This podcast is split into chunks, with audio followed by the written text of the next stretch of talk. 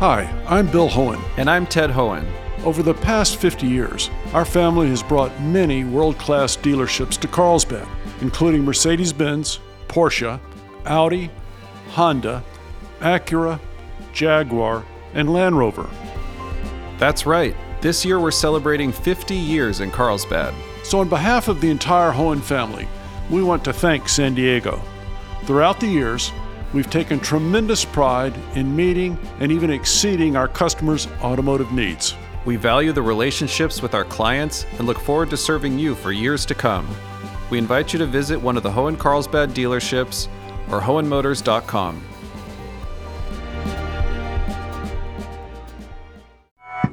Phase two in person school may start for San Diego Unified students in January. The school board and the superintendent, they're working to secure a regular testing plan.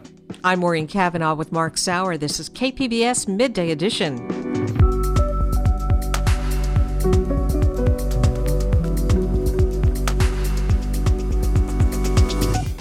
We'll examine the amount of outside money coming into San Diego elections. Our analysis found over $2 million total in outside support had gone into that race, either to support Todd Gloria uh, or Barbara Bry or to oppose either of them. Layoffs are the latest indication of money trouble at the Del Mar Fairgrounds. And an excerpt of Brainwaves Rough Waves from the KPBS podcast Rad Scientist. That's ahead on Midday Edition.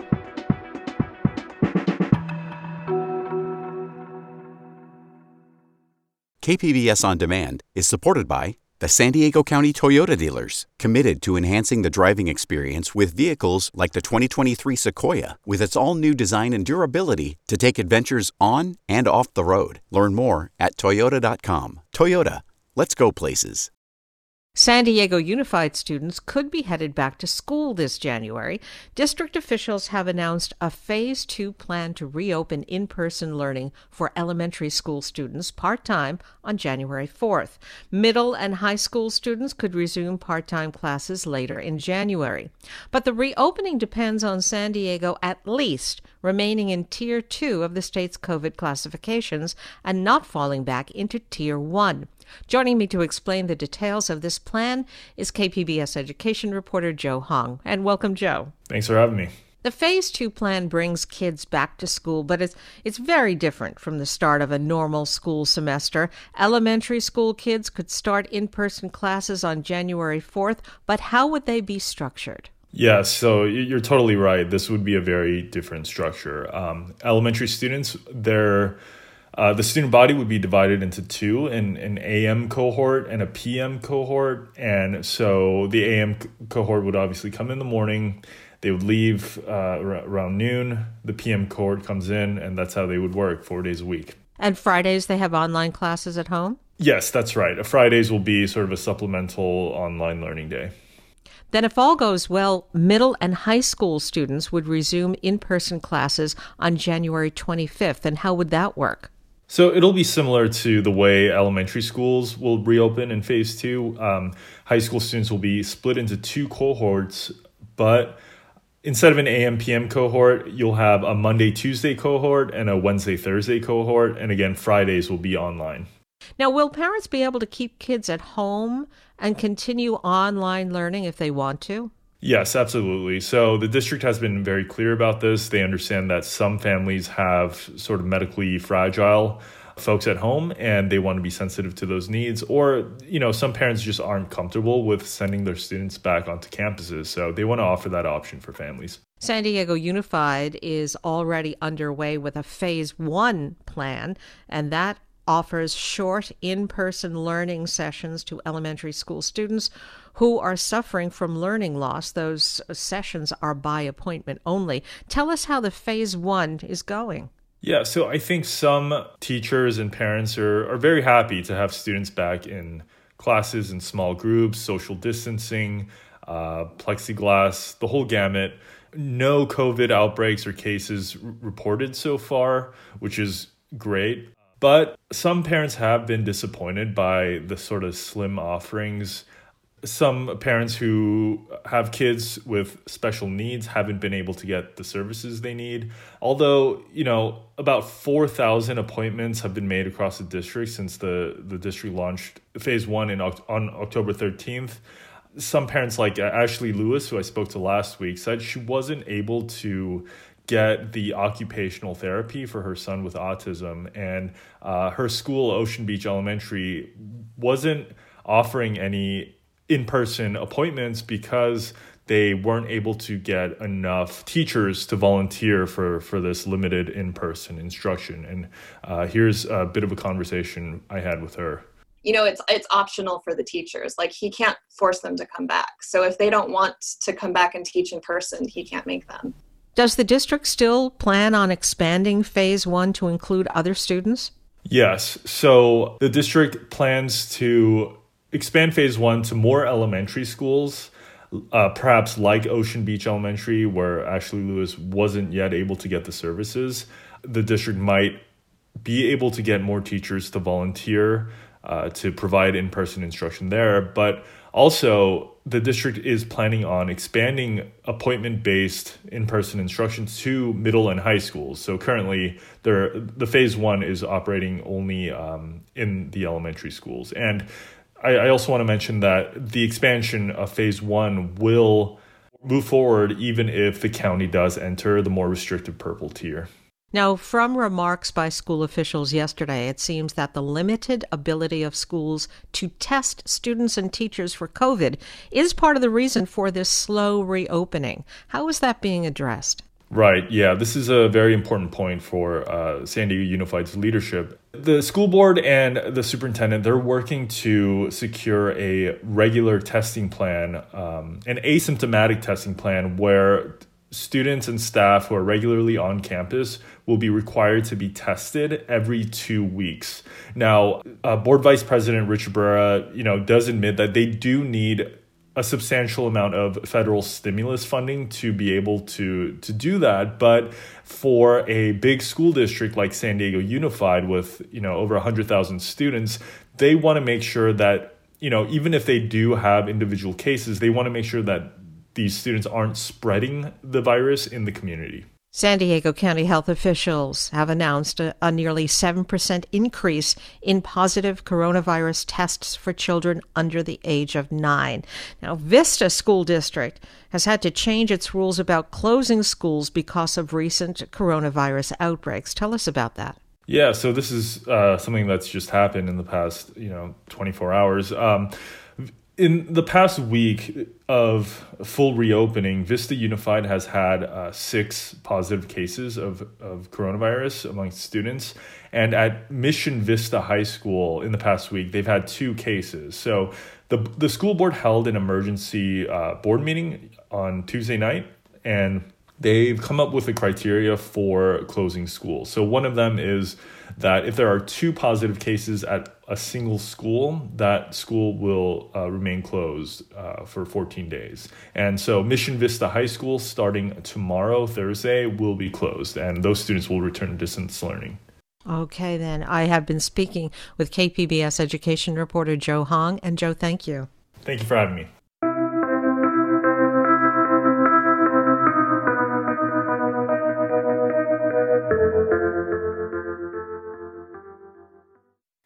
In the 10 years since the Supreme Court's Citizens United decision, the amount of money spent by outside groups on political campaigns has grown enormously. There's no limit on what political action committees or PACs can spend, and that's the case again this year in many San Diego races. Joining me to break it down is iNewsSource reporter Jennifer Bowman. Jennifer, welcome to Midday Edition. Thank you for having me. So, start with some of the outside money flowing into notable San Diego campaigns. Take the mayor's race, for instance. Yeah, the, the mayor's race definitely is attracting the most outside spending in uh, the local races. Um, our analysis found over $2 million total in outside support had gone into that race, either to support Todd Gloria uh, or Barbara Bry or to oppose either of them. Um, and Gloria has seen the most outside support, and this is something that Bry um, has really uh, hammered in her campaign. For Gloria, we've seen big contributions to independent committees by the Municipal Employees Association, that's the city's largest union and the top donor for outside funding for Gloria, as well as the Chamber of Commerce and other labor groups. And, and Bry has seen support from some advocacy groups, and actually, a lot of her independent spending comes from individual donors, but it's not near the levels that Gloria has seen. And your story shows outside groups funding ads and mailers in several of the campaigns for county supervisor as well. Tell us about those. The most outside spending um, for the supervisor races we've seen in District 3. And that's the key seat for Democrats to reach a board majority, something that hasn't been possible in decades. And, and in District 3, we've seen $1.6 million in outside spending. And in terms of who's benefiting the most, slightly more, about 850,000 has gone to Terra Lawson Remer. Um, she's a political newcomer and she's challenging uh, incumbent Kristin Gaspar. Gaspar has seen about $770,000 in outside support. And some of the groups that are funding the independent spending are um, groups like the conservative leaning Lincoln Club, labor and law enforcement groups. Those are really who's behind some of that outside support. And how can voters discover which groups are behind such ads? Uh, fine print, is it there? You can read the fine print. Um, so if you get a mailer in, uh, in, your in your mailbox, you'll see that that box with uh, who who paid for the ad. But that information only goes so far. You'll see a, a pretty generic committee name, some details of who's funding the committee, but not all of its donors. Um, and to dig further, you have to go through campaign finance reports like we did. Um, we had to find com- which committees are supporting or opposing candidates. It, was a lot of work. We went through hundreds of campaign finance reports dating all the way back to 2019 to get a full picture. So, what you see on those mailers um, only gets you so far. Not likely uh, voters, many voters are going to go and, uh, and dig that far into that. Now, explain the role outside groups can play in funding a campaign that allows the candidates to remain, quote, clean. There's a quote that we included in our story that um, our a campaign finance expert that we spoke to. He he cited what he called a, a classic statement by Terry Dolan. Um, some folks uh, might know who that is. He's the late conservative activist. He played a really prominent role in independent expenditure laws. And decades ago, we had a quote that said, "A group like ours could lie through its teeth, and the candidate it helps stays clean." Um, so candidates are prohibited from coordinating with independent spenders, these independent committees. And in the case of Gloria and Bry, that's exactly what the candidates say when they're asked about some of these ads we've seen this campaign season that have been funded by the outside groups. So it, it's not exactly surprising that often we'll see outside groups funding some of the more contentious political attack ads and we've seen that in the mayor's race, particularly. One notorious example in this election cycle involves an attack on Democrat Todd Gloria, who was openly gay, by a group run by conservative talk show host and former councilman Carl DeMaio, who was also openly gay. And this one involves homophobia and generated threats. And that's according to Gloria. Tell us about that. Yeah, so uh, Carl DeMaio's group, Reform California, uh, was behind a series of ads, um, a website, text messages um, that slammed Gloria's record um, as a state assembly member, and particularly his support of SB 145. Um, SB 145 addresses long term discrimination against the LGBT community um, when it comes to the state's sex offender registry requirements. And these ads included um, a statement that said Todd Gloria supports sex offenders. Um, Gloria and his supporters have denounced the ads. Um, like you said, they, they say it's false and perpetuates homophobic tropes. Um, and meanwhile, DeMaio has stood by the ads. He says they're legitimate criticism of his vote on SB 145 and that Gloria's support is indefensible. Um, and meanwhile, Bry's campaign has distanced itself from the ads saying they're not involved with those ads. DeMaio has not endorsed either candidate. And Bry, her campaign said that DeMaio and Gloria have had a feud that goes back years. Well, let's hear uh, from the candidates themselves. Uh, first, Todd Gloria defending uh, outside groups who support his campaign. What you see is really an unprecedented coalition of organizations in our community who sometimes don't agree with one another, yet they're in agreement that they believe I'm the best person to be the next mayor of San Diego. And his opponent, a fellow Democrat, of course, Barbara Bry, would be outspending Gloria if it weren't for outside money, though a good portion of Bry's war chest is self funded. Here's Bry on how Gloria is relying on what she calls special interests playing the long political game. because he's going to need them for the next office that he's going to run for. I'm not going to need them. I want to do what's right for our residents. Jennifer, is there any way to know how all of this impacts voters' decisions? Do they look unfavorably on candidates who use outside money to fund negative ads, for example?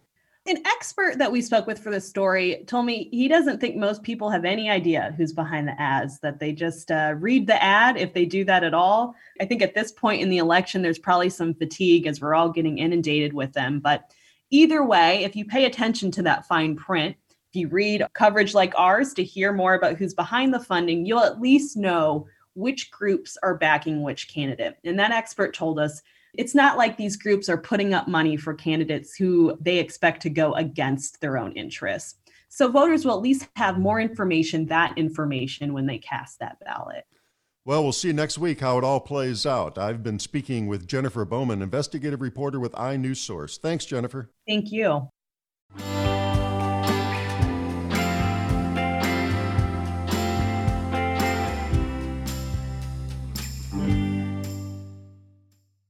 KPBS On Demand is supported by the National Conflict Resolution Center. Topics like political polarization and hybrid work policies can create workplace conflict. NCRC can help workplace leaders navigate divisive issues with the Culture, Communication, and Conflict Certificate. More at ncrconline.com. I'm Mark Sauer with Maureen Cavanaugh. You're listening to KPBS Midday Edition. We turn now to political battles being fought in the South Bay area, home to the second largest city in San Diego County, Chula Vista. Joining me to shine a spotlight on the biggest races is Gustavo Solis, reporter with the San Diego Union Tribune. Gustavo, welcome back to Midday Edition. Thanks, Mark. Hello.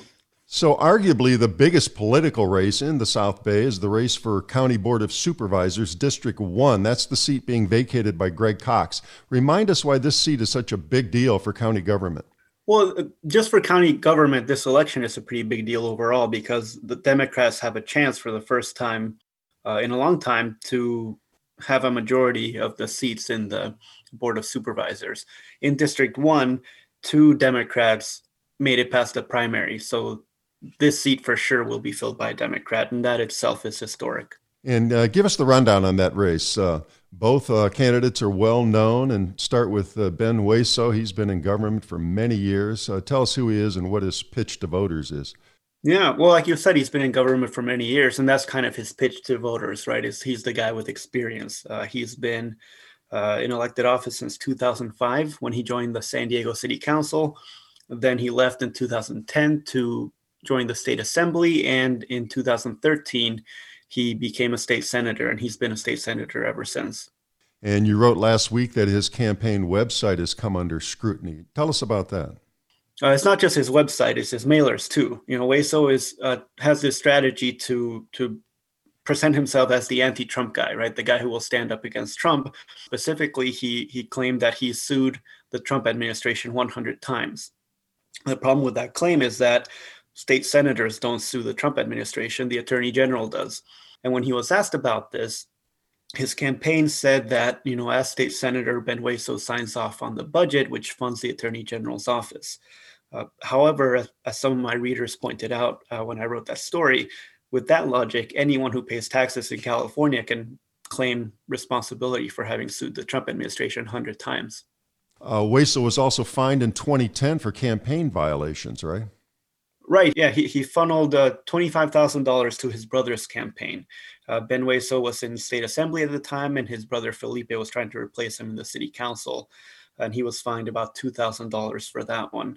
Uh, he also has other sort of political baggage, I'll call it, right? He, he had a drunk driving violation on his record. And more recently, he, he flipped on Prop 15 you know, he told KUSI one week that people who oppose Prop 15 are disconnected from reality, but then a week later he he issued a statement saying he actually supports it after reviewing the ballot measure. And briefly remind us what Prop 15 is. Prop 15 is uh, is going to change how taxes are calculated on retail, uh, commercial, and industrial property. Uh, right. Opponents of it call it the biggest tax tax hike in uh, California history, and people who support it say the taxes are necessary uh, to fund school districts and cities. Now, Nora Vargas is not quite uh, as well known as Ben Hueso, or, that's of course his opponent. What's her history?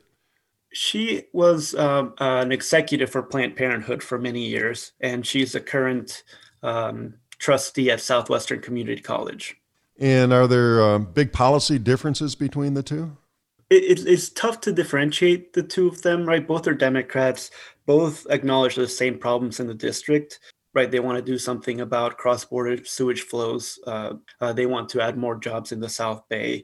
Uh, they want the county to to provide uh, be more active when it comes to COVID responses.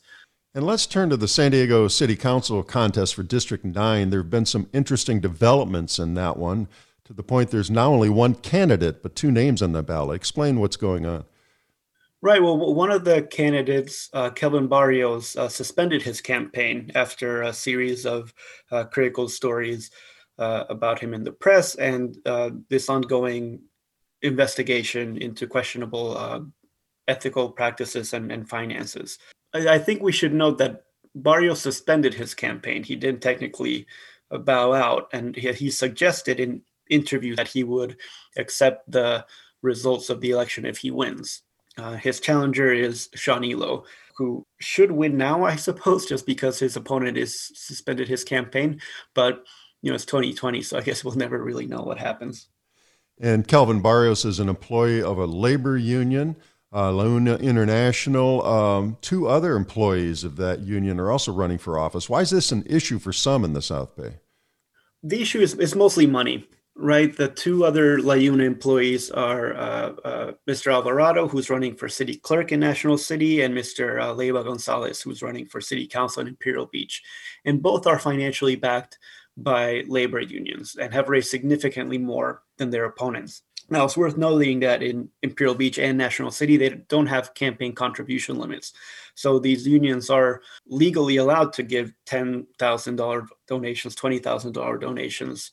Uh, and it's not a violation. And to their credit, the candidates have been transparent about where they're receiving money. Finally, let's talk for a minute about an obscure political contest for seats on the Otay Water District Board. Actually, one seat, that in District 4, held by Hector Gastelum, a very interesting character. And he's run for office before, hasn't he? Yeah, yeah, and uh, this might is this a first for midday report talking about the Otay Water District election? Uh, it may be, yes.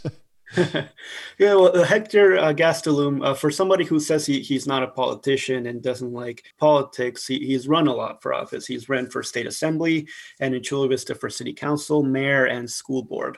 And uh, he, he's lost those races, but he was elected to the Otay Water District Board uh, four years ago and is currently running for reelection. When he got elected to the Otay Water District Board, he got mired in a few controversies. Tell us about those.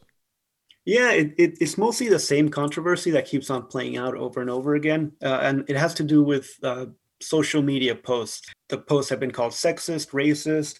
They uh, go after uh, Muslims, women, and, uh, and African Americans. Um, at first, the fellow board members, like you know, during the first century, they kind of gave him the benefit of the doubt and and uh, chalked it up to a lapse of judgment on Gastelum.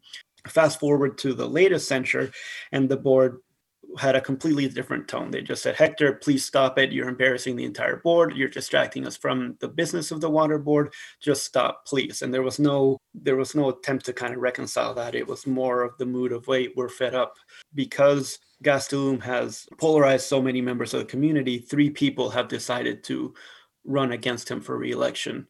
Well, we'll see how that all plays out next week. It should be very interesting. I've been speaking with reporter Gustavo Solis of the San Diego Union Tribune. Thanks a lot. Thank you, Mark.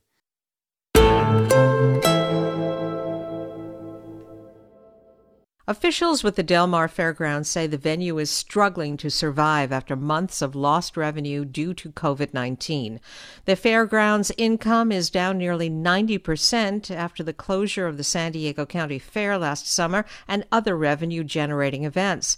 In the latest cost cutting move, the fairgrounds reduced its staff this month from over 150 employees to 62, with many of the remaining staff in maintenance and security positions. Meanwhile, the city of Del Mar is hoping to negotiate for a section of the state owned fairgrounds to build at least 51 affordable housing units. Joining me is San Diego Union Tribune reporter Phil Diehl. And Phil, welcome to the show. Uh, it's good to be here. Thank you. Tell us more about the layoffs at the fairgrounds. Were the employees given advance notice? Uh, yes, the fairgrounds general manager announced back in June that they were going to make these layoffs, and they're required to give a lot of advance notice so that people can uh, make plans and consider their options, maybe retire or move to a lesser position or things like that. Do they still have enough employees to manage, let's say, new events if they should be allowed? Uh, they say that could be a problem. I mean, they're doing the best they can with what they have, but uh, like you said, a lot of the employees that are still there have maintenance jobs and security jobs, and they don't really help plan events. Much of the activity at the fairgrounds has been forced to close, but not all of it. There's a drive through Scream Zone that's going on right now. How is that going? The Scream Zone, they say, has been sold out every night since it opened. So it's exceeding their expectations, but it's going to end on October 31st. So uh, while it's doing well now, they're looking for what's next. And what other things have the fairgrounds been doing to generate income? During the time that they normally have the fair, all the vendors were there and sold food, takeout food. So you could go and buy kettle corn and, and things like that. And that was pretty successful too. They leased some of the parking lot for parking to the big companies like Enterprise because because of the whole COVID crisis, not very many people are renting cars, so they had a lot of surplus inventory and needed to store it. So the fairgrounds is one of several places across the state that they stored those vehicles. Um, and they're doing other things. They have like drive-in music concerts, and they're looking at other possibilities. How dire is the revenue situation at the Del Mar Fairgrounds? they continue to lose money. And I think it varies a good bit from month to month. But the acting general manager, Carly Moore, said at their meeting this month that they lose something like $600,000 a month, which is a lot of money. And they don't have that big of a reserve. They, they've never had a lot of money in reserves. They spend all their money on events and invested in facilities so this has hit them pretty hard. Now, the 22nd District Agricultural Association that runs the fairgrounds has been reaching out for support from the state and elsewhere for a little bit of help. Are they getting any? Well, they did get some money from the state budget this year in that for the first time in a long time the governor included money for all the district agricultural associations across the state and there's like 50 some of them so they all had to share it so I think Del Mar ended up getting close to $8 million total. That all of that money, though, is used toward the layoffs. I mean, it helps pay things like pension plan money and things like that, I believe. So it was all related to the layoffs. And as soon as the layoffs are done, which is now, that money will end. They've also applied for other things that haven't really panned out. So that's the gist of it. Just last week, the city of Del Mar made a formal request to the Fairgrounds Board to begin negotiations on an affordable housing project on a section of the fairgrounds. This is different from the temporary homeless housing being considered at the fairgrounds earlier this year. What is the city of Del Mar actually asking for? Well, they are working on the finer points of that, but they are looking for affordable housing that would qualify for the mandatory housing that all communities are required to have or provide by the state. And the cities don't actually provide it, but they assist with developers to build it essentially. So there's a couple different ways they could do that. They might be able to annex a little bit of the fairgrounds property to make it part of the city, or they're just looking at all the possibilities. But that's it. It would be permanent affordable housing and and they haven't decided on a location yet they're looking at places like um, there's a rv park there and there's uh, a couple other places on the perimeter of the fairgrounds that they're considering where they might be able to do this do we know what the likely response from the fairgrounds would be to the affordable housing plan uh, well they have said that they would consider it that that's one of the options available to them. And it's definitely a long term plan because it would take years to do this. And the money that the fairgrounds would make would probably be from leasing the property to somebody who would build the housing and maintain it and operate it. So it, it's definitely a long term thing. And also, like the governor, Governor Newsom said early this year that all state property needs to look at these sort of things to make more affordable housing available in the state. So that's another reason for doing it. I've been speaking with San Diego Union Tribune reporter Phil Diehl. And Phil, thank you very much. You're welcome.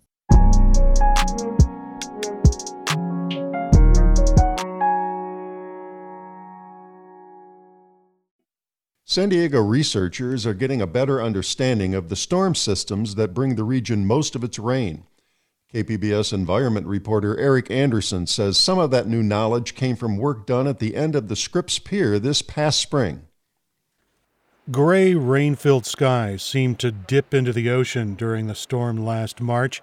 Every three hours, data analyst Chad Hecht and postdoctoral researcher Allison Michaelis pulled out a weather balloon. Took it out of the package, uh, put it under the spigot, uh, where we can now uh, fill it with helium from the tanks uh, into the balloon. Once gas filled the balloon, Hecht tied off the end and attached instruments that record temperature, pressure, and relative humidity, among other things. With everything ready, it's a short walk to clear the building. Three, two, one. The balloon rushed toward the clouds, growing as the air pressure outside the balloon dropped. When it got to be about the size of a school bus, it popped. Michaelis says instruments collected data on the way up and on the way down. Some of our recent launches overnight got up to about 23,000 meters. And so we're gathering temperature data, uh, moisture data, uh, wind data, wind direction, and wind speed. That's important because these storm systems have an outsized influence on Southern California weather. Marty Ralph established the Center for Western Weather and Water Extremes at the Scripps Institution of Oceanography. An atmospheric river is supercharged with a lot of water vapor and it has a lot of wind at low altitude to push that water vapor along. So they, it, it's really a river in the sky, but a river of water vapor. That river can bring everything from a steady, beneficial rain that can ease the risk of wildfires to damaging rainfall strong enough to cause floods. But researchers don't yet know a lot about the rivers, and that's why the weather balloons are so important. It turns out the core of the AR is fairly narrow horizontally, and it's hard to get a measurement right in the right spot. So we fly airplanes through them offshore to try to sample that, but we also launch weather balloons occasionally, quite often at the coast, uh, to measure that as well. And what this research will do, it will allow scientists to better understand these storm systems so that they can predict when they'll happen. They'll be able to say how intense they are, and they'll be able to gauge the impact on land. Chad Hecht says those launches last spring at the Scripps Institution of Oceanography are already paying dividends. We just collect observations that gives us information uh, about these systems, both meteorologically and the physical processes that are uh, occurring that could lead to extreme precipitation. An analysis found current weather models fell short, especially when researchers looked at integrated vapor transport, which is essentially how much moisture is moving in the atmosphere in what direction and how strong. Um, and it was forecasting about 300 units of IVT or integrated vapor transport over Southern California, and we were able to observe about 600. So almost twice as much as what was being forecast. Current storm prediction models also missed a bit on the exact location of the river. Application programmer Brian Kawzenuk, who helped launch the balloons, says that's important because forecasters want to predict exactly where those narrow bands of rain will hit land. Because we had the observations, we were able to see that uh, the models were actually a little bit incorrect with the placement of the AR and that it, it actually was further north than what was expected. Kawzenuk says researchers also have balloon launching stations in Orange County, near Sacramento, and a couple of spots north of San Francisco and the Center for Western Weather and Water Extremes is working with water managers around the state. They hope better storm prediction models will make it easier to manage California's scarce water supplies. Eric Anderson, KPBS News. Major wildfires have burned through the western U.S. this year. Fires can have immediate effects on air quality in nearby homes, but now people are coming to grips with the lingering danger of wildfires long after the flames are gone. Today we continue our in depth look at where water and fire intersect in the West. Aspen Public Radio's Alex Hager reports that people who live near burn scars can find themselves in a brand new flood zone.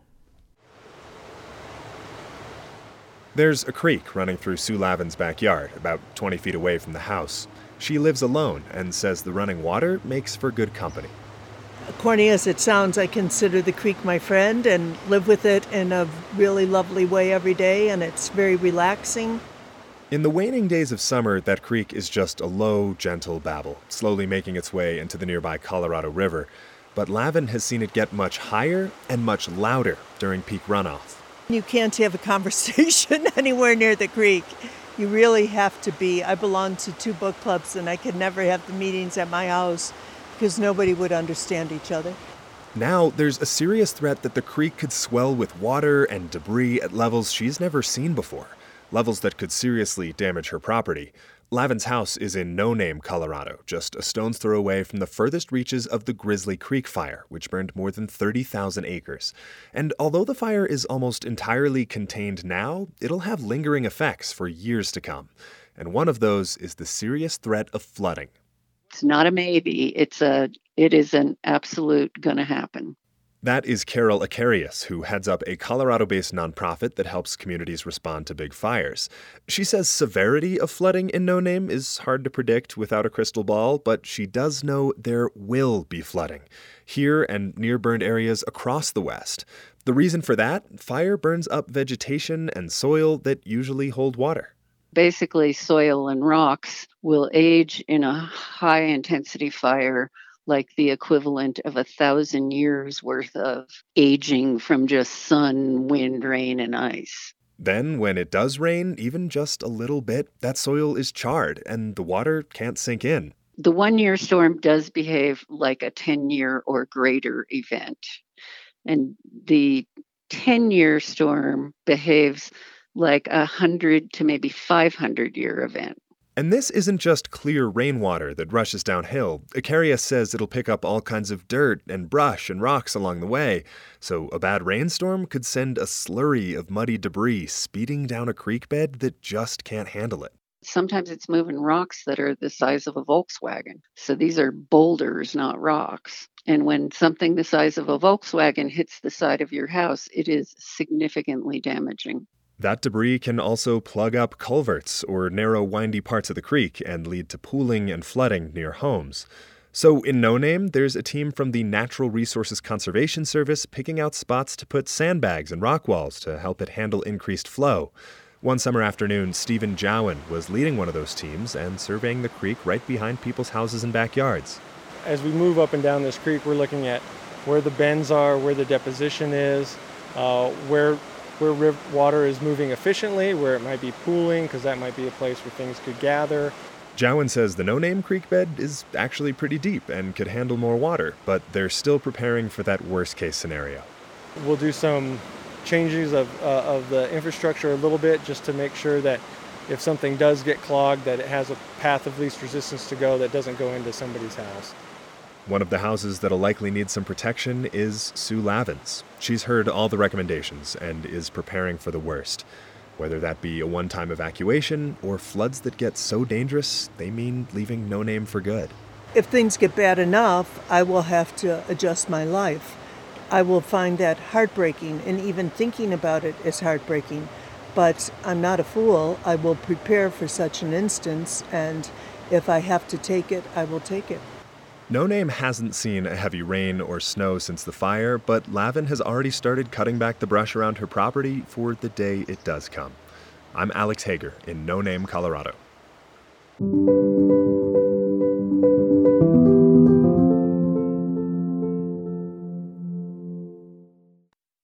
KPBS On Demand is supported by the University of San Diego, offering professional and continuing education courses in the areas of business, education, healthcare, and engineering. For enrollment opportunities, visit pce.sandiego.edu. This is KPBS Midday Edition. I'm Maureen Cavanaugh with Mark Sauer. On the latest episode of Rad Scientist Brain Waves Rough Waves, host Margot Wohl introduces us to Dr. Austin Coley, a neuroscientist at the Salk Institute. We'll pick up Austin's story as he moves from Philadelphia, where he got his PhD, to San Diego to begin his postdoctoral fellowship. San Diego was a big change from Philly, but Austin embraced it. As soon as he arrived in California, he was determined to learn to surf. The first time I was out there, I was just like super naive, and the waves let me know that I was not ready for this. Definitely wiping out is not cool. I've not gotten like beat up like that in a while. Austin says he's not going to give up no matter how many times he gets bested by the waves and he's doing research at the perfect spot for surfing, right above Black's Beach at the Salk Institute, where you can see wetsuits hanging to dry all around the building. And another fun thing that Austin learned about the Salk when he got there is that one of his heroes was a postdoc there, just like him. My favorite author of all time is, is Michael Crichton. He's the author of many books that turned into movies. One of them was Jurassic Park. Turns out Michael Crichton was a postdoc at the Salk Institute. Look it up. I was like, what? He did his postdoc here? Just insane. In his new lab run by Dr. Kay Tye, Austin decided to study a part of schizophrenia that is often neglected I'm more so focusing on the negative symptoms of schizophrenia, which is also seen in major depressive disorders. And that condition is anhedonia. This is the inability to experience pleasure. And it's often overlooked in schizophrenic patients, which is sad because it's considered a vulnerability marker um, before patients start experiencing psychotic symptoms. Anhedonia is what's called an endophenotype for schizophrenia, which means that it's something that can alert physicians of an increased risk of developing psychosis. And Austin was really excited to get started with his new research. He was just getting his project through approvals. That was in March. And, well, you know what happened next. I mean, the pandemic definitely changed a lot. Uh, being at home for three months Restrictions were put in place for the amount of people allowed in a lab at one time, so he had to put his project on hold for a while. That was tough. It's been very difficult. It's been emotional, and it was already difficult enough during the pandemic. And then you see the death of George Floyd everywhere and then you start to also hear insensitive comments. It made me angry. I was also depressed, anxious, and they came in waves. Austin took to the streets, participating in the caravan car protest that started right by the Salk and went throughout the city. I think the protests are great. I think they made the, the biggest difference these protests force people to not ignore, not ignore us anymore. I think this is a rare time that we'll never forget, but we also have to like make sure that we like keep this same energy going. Austin hopes that this energy will lead to lasting changes in science as well. There needs to be major culture changes. One thing that Austin thinks will help change academic culture is diversity training. This needs to be mandatory because a lot of people, especially in the academic field, don't care about racial issues and they're going to continue to be ignorant. Another positive step institutions can take, Austin says, is to hire more black professors. Seeing other black professors that definitely it makes a huge impact. The problem is there's not that many. It sort of perpetuates the stereotype of the the great white professor. That lack in representation is a big motivator for Austin to continue in academia.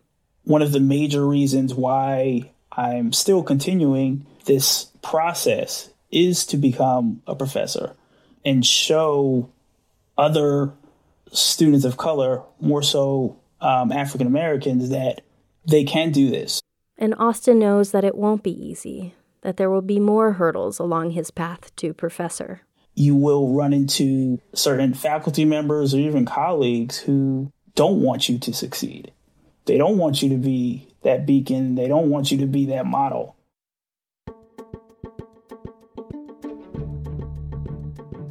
Austin is still paddling out into the rough waves of the Pacific, trying to learn how to surf. And in the same way, he refuses to be discouraged by the rough seas of academia, and he wants to help others navigate it too.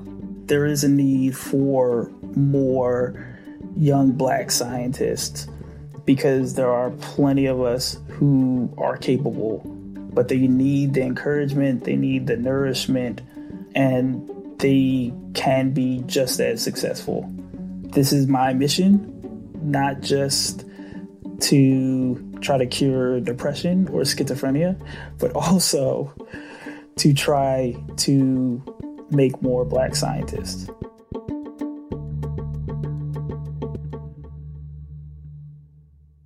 That was an excerpt from the latest Rad Scientist episode. If you want to hear more about Austin's journey to become a scientist, all you have to do is search for Rad Scientist in your favorite podcast app or go to kpbs.org slash radscientist.